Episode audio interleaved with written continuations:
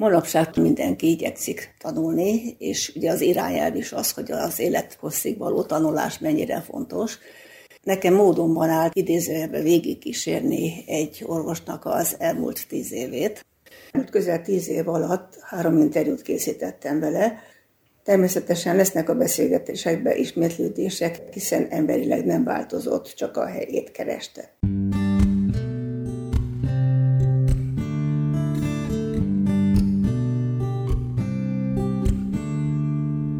Első interjú 2013-ban készült, amikor még házi orvosként dolgozott, és próbálta beilleszteni az életébe a fájdalomgyógyászatot is. A sorozatunk előző részeiben egy gyógymasszörrel beszélgettünk, aki mesélt a saját munkájáról, mesélt a klinai gyógymód alapjairól, és megismertetett azokkal a módszerekkel, amiket ő használ, alapfogalmakat segített helyre rakni. Viszont vannak olyan esetek, olyan betegek, akik ennél már nem tud segíteni az ő tárháza kerés hozzá, akkor szokott küldeni betegeket orvosokhoz. Ezt az utat próbáltam én most követni, amikor is egy orvos természetgyógyászt kerestem meg, dr. Lukás Istvánt, aki akupunktőr, gerinc terapeuta, orvos természetgyógyász többek között, de mindezek mellett egy házi orvos is. Számomra adódik a kérdés, hogy a keleti és nyugati gyógymód hogy egészíti ki egymást, illetve hogy mi volt előbb. Tehát klinikusból lett természetgyógyász, vagy fordítva? Igen, köszönöm a kérdést. Ezt, ezt én sosem rejtettem véka alá, hogy engem érdekel más is a súrmedicinán vagy a nyugati orvosláson kívül, és ezt a kérdést mások is feltették, hogy és akkor, ha bejön egy beteg, én hogy akarom gyógyítani, keleti vagy nyugati módszerekkel. Eleve a kérdést se értem, mert hozzám bejön egy páciens, akinek problémája van, és nekem azt kell felajánlani, ami az ő problémájára a megfelelőbb. Akkor gyakorlatilag nem választ, hogy eh, keleti vagy nyugati gyógymód, hanem egy problémát akarsz megoldani. Így van. Tehát az én fejemben nem az van, hogy én 8-tól 12-ig a házi orvosi rendelőbe csak receptírásra vagyok felhatalmazva, hanem eh, a, a páciensnek az igényeit eh, és a, a problémáját próbálom megérteni. És ha van egy olyan tárház, egy olyan fegyver a kezemben, amit nála tudok használni, akkor, akkor azt felajánlom, és általában jó névvel veszik. Tehát ma már az én tapasztalatom az, hogy nincs olyan ellenállás, lehet, hogy sose volt, lehet, hogy ez egy mesterkér dolog. De a páciens részéről, ha ő azt érzi, hogy valaki segíteni akar rajta, örül, hogyha kap A, B, C vagy D lehetőséget, és ő választhat ebből. Tehát orvosként végeztél, és aztán lettél természetgyógyász? Igen, a kérdés második felére a válasz, igen, hogy én már gyerekkorom óta foglalkoztatott a, a gyógyászat, a segítségnyújtás, és nagyon nagy vágyakkal indultam neki az orvosi egyetemnek, de valahogy azt éreztem, amikor a diplomát átvettem, hogy nagyon sok tudást, nagyon sok segítséget kaptam, de, de, de mégse tudom a betegeimet megfelelően ellátni. És a keleti gyógyászat tanulása közben be kell, hogy valljam, hogy a nyugatit is sokkal jobban megértettem. Ez lehet, hogy ellentmondásnak tűnik. Ezt azzal tudom magyarázni, hogy a keleti gyógyászat rendszer szemléletű, például ha valaki már hallott az öt elem tanáról, akkor ott minden elemhez csoportosítva vannak akár a szervek, akár tünetek, akár ízek, évszakok, és amikor a páciens elkezdi mondani az ő saját problémáját, fel tudom fűzni a az, hogy mondjuk milyen ízvilágot kedvel, hogy milyen tünete van, hogy milyen jellegű a problémája, milyen a fájdalma, és ez a rendszer szemlélet nekem nagyon sokat segített például abban is, hogy a nyugati korképeket megértsem, ahol, ahol meg picit olyan a tankönyvek talán nem ilyen szemléletesen magyarázták el az eseteket, tehát én hálás vagyok a keleti gyógyászatnak, hogy összekapcsolhatom a, a nyugatival, és kiszélesedett számomra az a tünetvilág, amit meg tudok érteni, amit a beteg elmond. Tehát jól értem, hogy akkor ez egy kicsit olyan, hogy megtanultad az egyetemen az elméletet, és a kínai gyógymóddal vált gyakorlatilasabbá dolog? Pontosan így van. Az egyetemen korképekben gondolkodtunk, gyógyszertanban gondolkodtunk, és akkor kezdtem megérteni, hogy mi a különbség a, a korképek között valójában, és hogy bizonyos betegnek milyen terápiás lehetősége a valószínűsíthető, hogy a legjobb. Mert ugye mindenki találkozik azzal, hogy rátalál egy számára kedves hatóanyagra, azt mindenkinek adogatja, és aztán valakinél működik, valakinél nem. Ugye a kérdés az, az akkor jön, hogy és nála miért nem működik, amikor a többinél működik.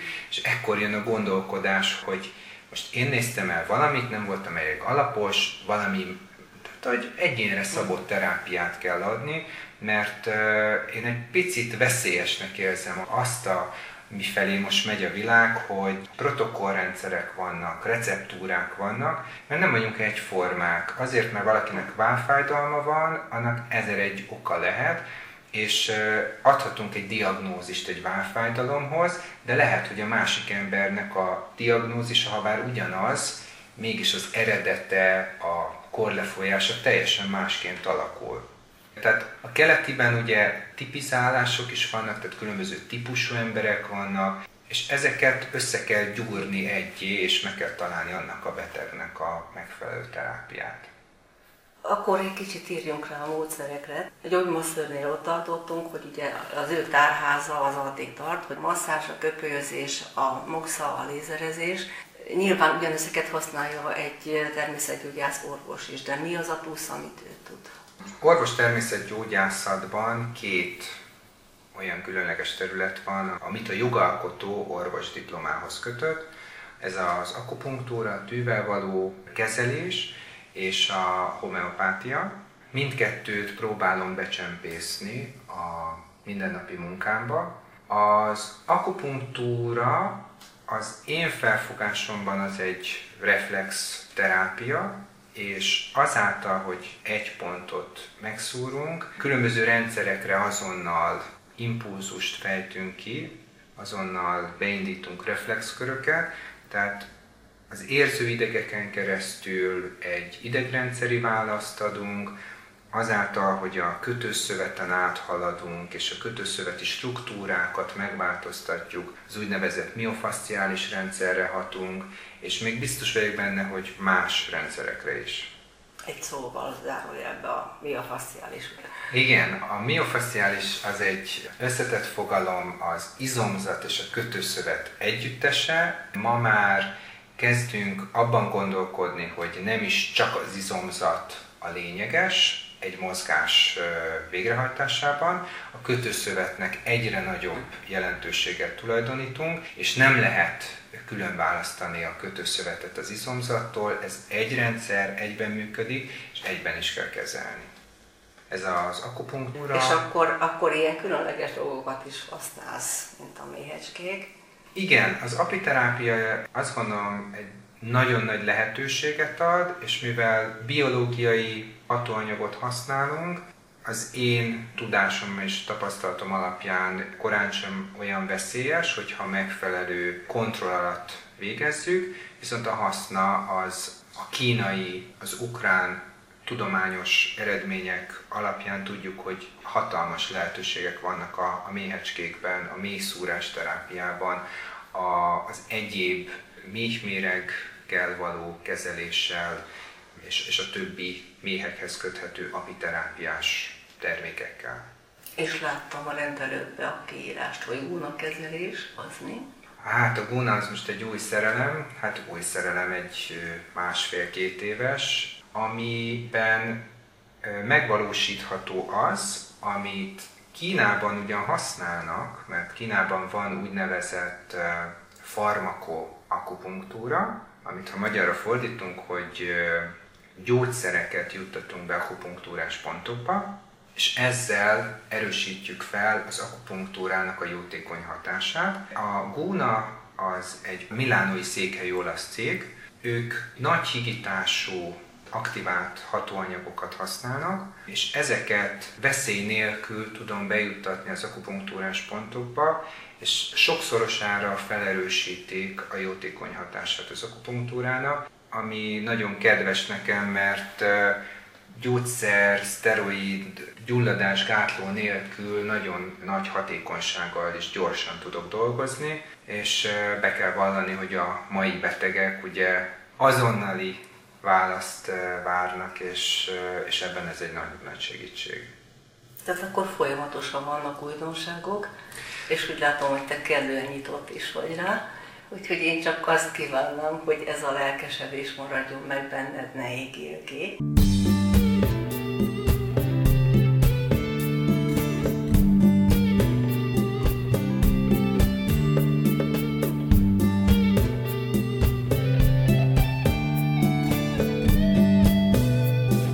Második beszélgetésre 2019 nyarán került sor, tehát még a pandémia előtt. Egy orvos szeretnék bemutatni a mai alkalommal, akinek az a különlegessége, hogy évtized is elmúlt már, hogy aktív orvosként dolgozzon, de keresi az útját, amit talán most sikerült megtalálnia.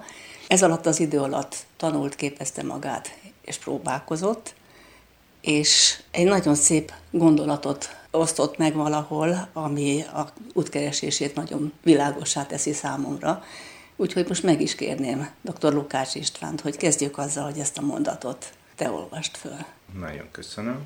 Ez a mondat úgy szólna, hogy tehát van egy inger a testben, aminek a felfogására nem alakult ki külön érzékszerv, ennek ellenére az egész testünkben mindenhol képesek vagyunk érzékelni.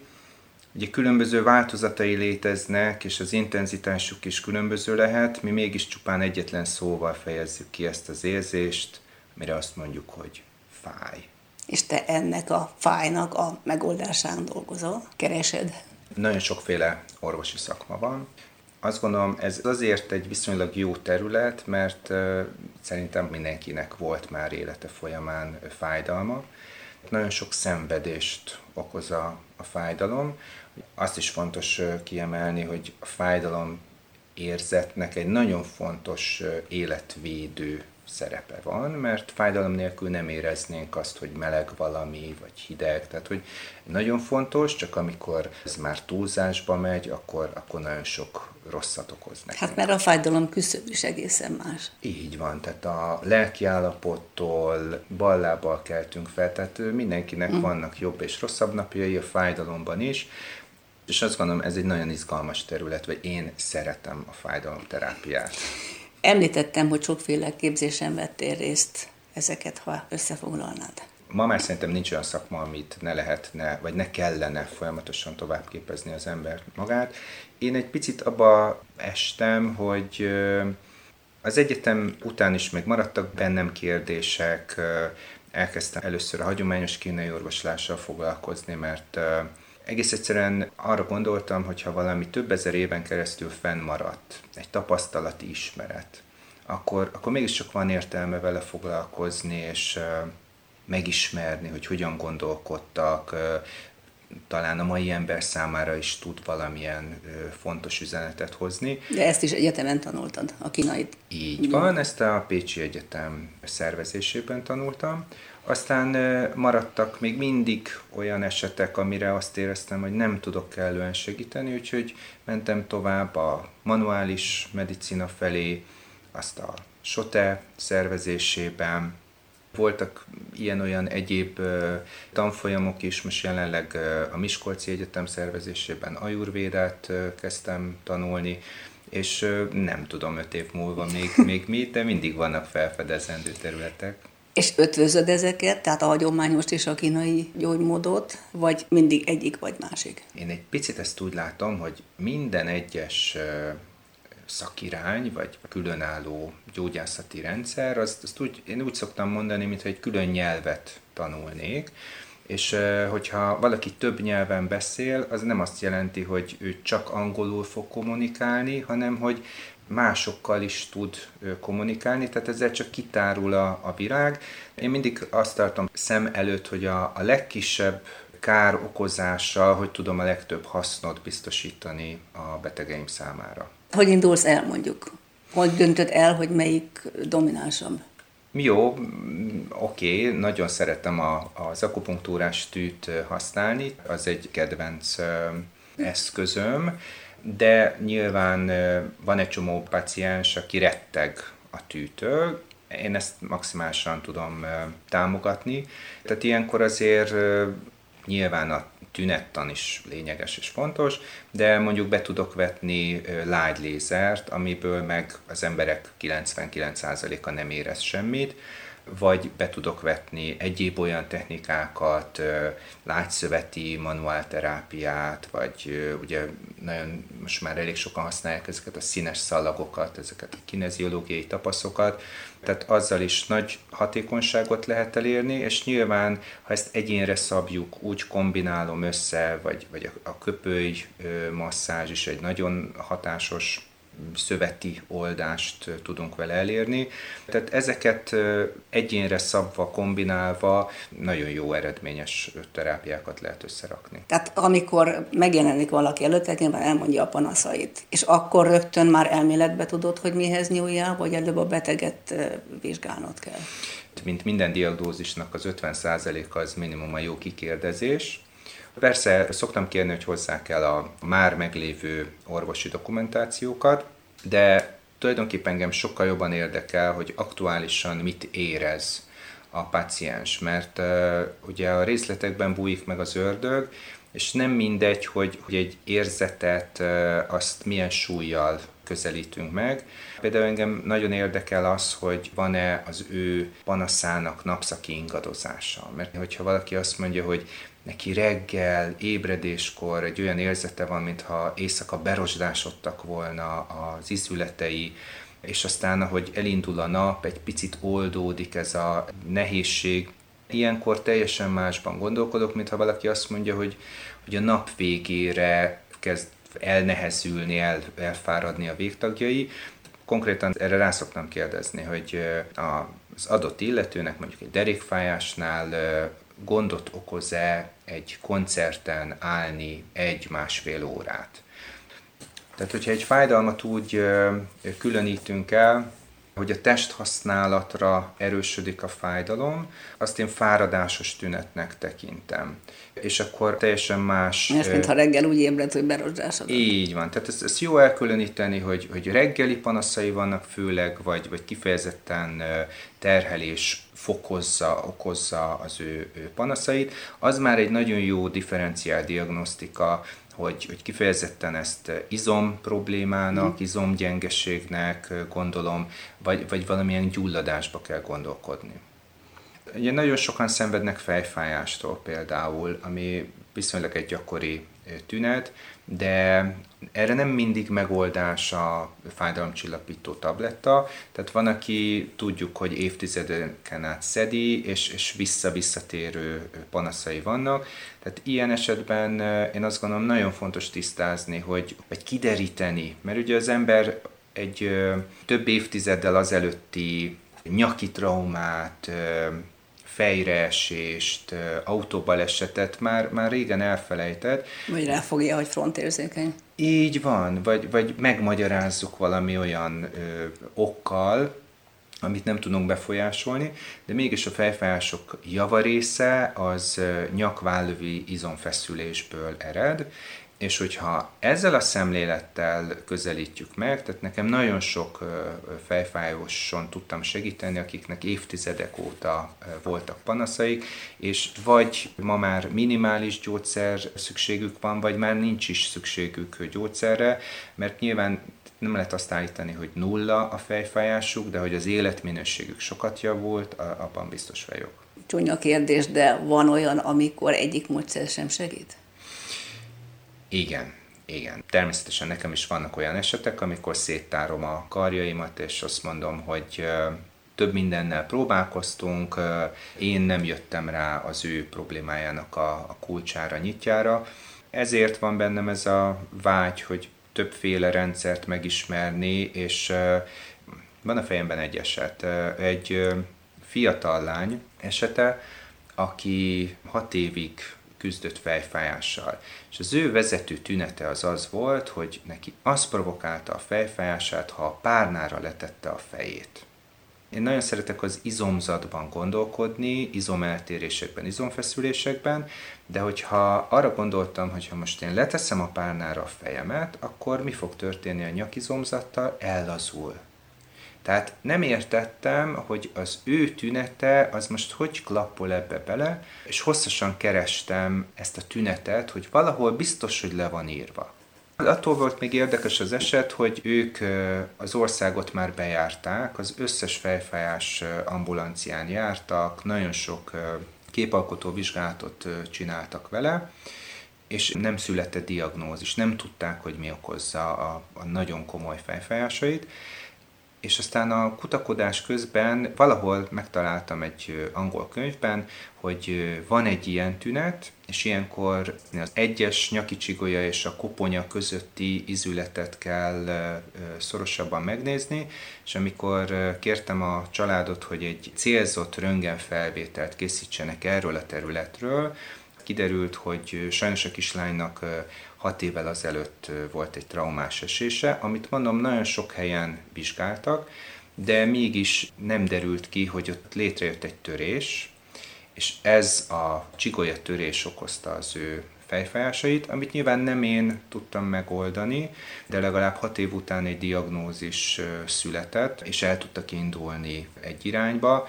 Ez egy nagyon extrém eset volt. Mondom, vannak olyan esetek, amikor rajtam is kifog, fura, én azokat az eseteket szeretem, amin egy kicsit el kell gondolkodni, mert az, hogy egy ponton megszúrom és megszűnik, a, azt az ember egy, egy óra múlva elfelejti, de az ilyen esetek, amin tényleg heteket uh-huh. rágódok én is, az úgy a későbbiekben nagy tanulság, nagy segítség. És ezek visznek előre és hajtanak, hogy még ezt tanult, meg azt tanuld.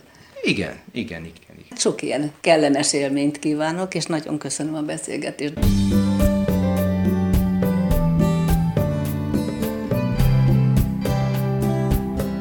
És végül az utolsó beszélgetés, amit nem sokkal ezelőtt rögzítettünk.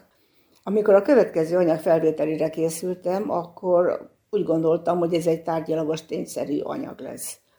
Ehhez képest hála beszélgető társamnak egy nagyon kellemes, igazi beszélgetés lett, ahol szóba kerültek érzelmek, tévedések, fejlődések, amiből megismerhetjük a hitvallását is hallgassuk együtt. Manapság nagyon sokat hallunk arról, és beszélünk arról, hogy az élet végéig tartó tanulás. Most beszeretnék mutatni valakit, aki sok évvel ezelőtt rájött már.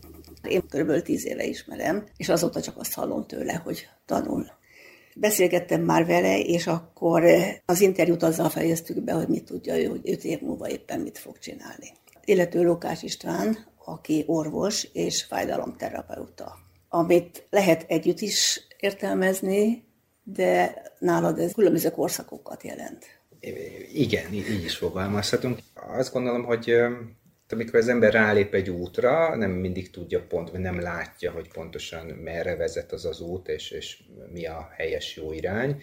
Igen, hát most már van értelme visszatekinteni, mert most már azért egy 12 éve járom ezt a az utat. Ugye először nehéz is volt megfogalmazni, hogy pontosan, mikor kérdezték, hogy és én mivel foglalkozom. Hát, hú, hát most soroljam.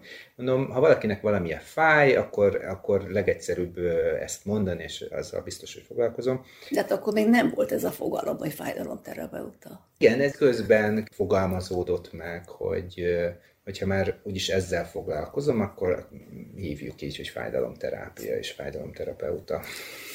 Próbáljuk meg egy picit összefoglalni, hogy miért mondom én azt, hogy te folyamatosan tanulsz. Tehát elvégeztél egy orvosegyetemet, amire azt mondtad, hogy nem kaptál minden kérdésre választ. Így van, így van. Már az egyetem alatt foglalkoztatott, hogy, hogy mondjuk egy, egy nagy ősi rendszer, a hagyományos kínai, az akupunktúra, ugye az egyetemen ilyesmiről nem hallottunk. Ha valami ennyi ezer éven át fennmaradt, fejlődött, és ma is ugye sok ezer ember fordul ehhez a terápiához, akkor szerintem meg kell ismerni, tehát egy esélyt adni arra, hogy aztán majd eldöntöm, hogy jó, hogy hagyjuk már, hát ezt, ezt csinálja más. Hát ez de... majd, hogy nem az az időszak volt, amikor még azt mondtuk, hogy az ukrán orvosok, meg a kínai orvosok, és vagy eljutott valaki, és vagy hit benne, vagy nem. Pontosan, pontosan. Ugye hát ezt már a mai napig is mondják, hogy jó, hát ehhez, ebbe biztos inni is kell. Én szoktam mondani, hogy hát az antibiotikumot is be kell venni, aztán ha jó az indikáció, akkor nyilván foghatni, ha meg nem, akkor meg azért. Tehát ha egy negatív hozzáállása van a gyógyuláshoz. Na, persze, persze. Tehát azon én se tudok segíteni, aki, aki nem akar változást. Tehát nyilván én csak abban azoknak tudok segíteni. Ugye ez is, például, na, ez, erről jó, hogy beszélünk, mert a pályám elején futottam a beteg után. Ami azt jelenti, hogy tehát bizonyos idő után nem jelentkezett, akkor felhívtam. És, és meg kellett azt tanulnom, hogy, hogy ez nem jó, hogyha csak én akarom hanem neki is kell akarni, és, és ennek az a módja, hogy, hogy ő legalább annyit megtesz, hogy visszajelez, hogy újra bejelentkezik. Tehát, hogy... De ez most orvosként, vagy fájdalomterapeutaként? Nem, nem, nem tudnám külön választani. Tehát orvosként is kvázi utána mentél a betegnek? Igen, mert, uh-huh. mert ha volt egy érdekesebb eset, és érdekelt, hogy, hogy mi van vele, van változás, nincs vele. Jó volt-e a diagnózisom, jó volt-e a terápia, amit elindítottunk, ahhoz, ahhoz kell a visszajelzés, de aztán egy picit, mikor le tudtam hikadni, és, és nem az a, az izgalom töltött el, hogy, hogy na, most mi lehet vele, akkor rájöttem arra, hogy csak annak lehet segíteni, aki kéri, és aki szeretné, hogy segítsek uh-huh. neki. Viszont ez a mai napig ugye fel tud tölteni. Tehát, hogyha kapom a pozitív visszajelzést, hogy ennek is tudtam segíteni, pedig évek óta jár ide-oda-amoda, vagy küzd ezzel-azzal, és most meg javul az alvása, javul az életminősége, azért az, az, az, az, az ember szívét melengeti. Tehát eljutottál odáig, hogy úgy érezted, hogy érdemes folytatni az akupunktírás kezeléseket, Így és van. akkor kezdtél, akkor indult be ez a folyamatos tanulásod? Igen, mert, mert mindig az ember találkozik olyan esettel, hogy uh-huh, erre mi lehet a megoldás. És uh, nyilván kell egy bizonyos számú beteg anyag, hogy az ember uh, megérjen, tehát meg az új esetek miatt, hogy na akkor, akkor valami más rendszert is megtanulni, hogy hát ha akkor még több embernek tudok segíteni. Azt gondolom már a kiforrott az a féle technika, amivel próbálok segíteni. Ma már beláttam azt, hogy mindent egy magam felesleges is lenne, hogy belekapjak még több mindenbe, találtam magam mellé olyan szakembereket, akit bátran és jó szívvel merek javasolni. Tehát nekem azt a kvázi mintát kell felismerni, hogy ha, ha nem javul a, a beteg azoktól a terápiáktól, amikkel én foglalkozom, akkor, akkor milyen irányba, hova irányítsam, és, és itt is jönnek a pozitív visszajelzések, hogy igen, igen, ha bár már nem tudom hány helyen volt, de én rátapintottam, és az volt a jó irány. Tehát ez a differenciál diagnosztikai rész is nagyon izgalmas, és, és mondom, ahhoz is fel kellett nőni, hogy nem én fogok mindent megoldani, de ez rendben van, és jól van. Az saját tapasztalatom volt, amikor azt mondtad, hogy itt te nem tudsz, de megyek el X-hez, akivel te beszélsz. Ez azért már egy egy nagyfokú intelligencia is kell, és, és egy biztos tudás, amikor tudod, hogy nem kockáztatod a praxisodat, vagy hogy mondjam, hogy, hogy csak uh-huh. kísérletezgetsz. Igen, igen, igen, igen, igen, igen. Persze, azt gondolom, tehát mindenkinek a legfontosabb az lenne, hogy a saját kompetenciáival tisztában legyen, de a tíz éve, amikor találkoztunk, akkor akkor sokkal inkább bennem volt még az, hogy na akkor még ezt is, még azt is, még amazt is, és ez nem azt jelenti, hogy két hete is voltam olyan tanfolyamon, ahol, ahol jöttek a, hogy a ráébredések, hogy hoppá, tényleg, jaj, de jó gondolat. Tehát mind, mindig is lesz, csak azt gondolom inkább a, az irány, tehát hogy példának mondanám, hogy pár évvel ezelőtt nagyon foglalkoztatott a hipnoterápia.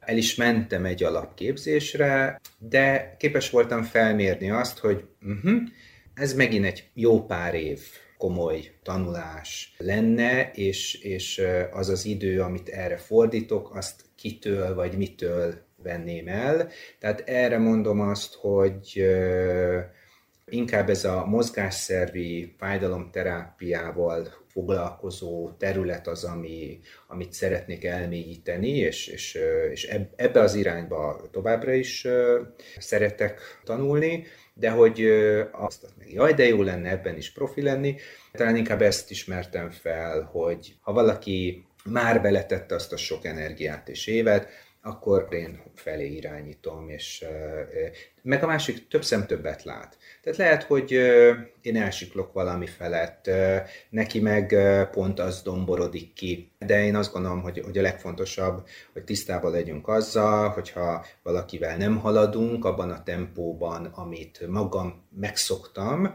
akkor, akkor nem szégyen segítséget kérni más szakmától, és, és tovább küldeni. Tudom, hogy nem lehet külön választani, hogy orvos és fájdalomterapeuta, de a jelenlegi életedben sokkal dominánsabb a fájdalomterápia. Hogy jutottál el oda, hogy inkább azt? Uh-huh. Főleg, ha, ha megnézzük a mai orvostudományt, tehát annyira ez a specializáció az irány, ami, ami sokszor azért probléma, mert már az egész embert nem, nem is látjuk, hanem a, a szemészet az csak az a rész, a fülorgége, tehát hogy teljesen szétszabdaljuk az emberi testet, pedig sokszor jobb egy lépéssel hátrább lépni és szemlélődni. Tehát én öt évet, mint házi orvos saját praxissal eltöltöttem, akkor már úgy éreztem, hogy nagyon sok, nagyon nagy a feladat, hogy ellássam megfelelő színvonalon a körzetemet, és egyébként azokat, akik a fájdalom miatt fordulnak hozzám. Megvan a maga szépsége a házi orvoslásnak is, de én úgy éreztem, hogy ha dönteni kell, kettő között választani kell, akkor nekem nagyobb és szebb kihívás a, a fájdalom terápia, ahol azért nem elsődlegesen a receptírása legfontosabb, hanem az, hogy, hogy rájönni, hogy annak az embernek az a fájdalma, mitől lehet, és hogy tudok neki hosszú távon segíteni. Hogy én azt mondtam, hogy folyamatosan tanulsz. Ez gyakorlatban is úgy néz ki, hogy folyamatosan? Igen. Egy-egy eset indít el arra, hogy újat kezdjél tanulni, vagy öngészed a szakirodalmat, és valamihez kedvet kapsz? Ha így kéne differenciálni, akkor inkább az esetek, hogy még az az mhm. irány izgalmas lehet. Azért még orvosként működsz? Persze, hát idősek otthonában is működöm, mondjuk azért ott is a lakók, hogyha egy kis fájdalom van, akkor inkább kérik, hogy valami azonnali megoldáshoz nyúljunk, de persze ott is a gyógyszerírás, a, a fizikális vizsgálat, tehát igen, igen, megy, megy a klasszikus orvoslás is. Tehát itt folyamatosan új kihívásoknak vagy kitéve. Igen, ez egy folyamatos torpedójáték, és egy ilyen izgalmas puzzle, hogy, hogy a kis darabokat összerakni, és kijöjjön az egész. Igen, én szeretem ezeket a fejtörőket. Van, aki jobban szereti, hogy tudja, hogy minden nap ugyanazt a fát kell vágni. Én egy kicsit ezeket az izgalmasabb dolgokat jobban szeretem. thank you